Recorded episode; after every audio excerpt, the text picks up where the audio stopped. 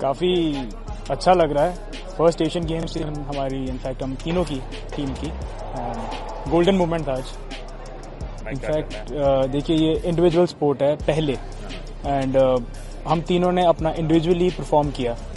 और uh, उसके बाद टीम इवेंट टीम उसमें कैटेगरी में हम सबका इंडिविजुअल इंडिविजुअल एफर्ट है। एंड तीनों ने अपना अच्छा पीक पे परफॉर्म किया है इनफैक्ट देखा जाए तो। चाइना की सरजमी पे जब भारत का राष्ट्र ध्वज सबसे ऊपर था और राष्ट्रगान बज रहा था वो फीलिंग कैसी थी? तो अब आप भी वहाँ पर ही थे रोंगटे खड़े हो जाते हैं जब तिरंगा ऊपर जाता है नेशनल एंथम बजता है और उसी का ही तो मूल्य है। जी बिल्कुल स्पेशली यंगस्टर्स को अपना फोकस रहें डिटरमेंट रहें and hard work is the key to success जय हिंद। जी ये तो हो नहीं सकती और साथ साथ में एक और खुशी है भाई ने भी पेरूलीमा में आ, गोल्ड मेडल लिया साथ में कोटा भी इंडिया के लिए। तो मेरे लिए घर के लिए और इंडिया के लिए काफ़ी ज़्यादा खुशी का मौका है सर।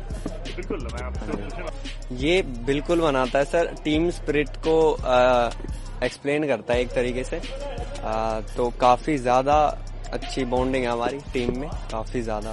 तो आ, इसी की वजह से हमारी आपस में बॉन्डिंग अच्छी थी और टीम से स्पिरिट अच्छी है तो हमारी टीम काफ़ी अच्छा परफॉर्म किया।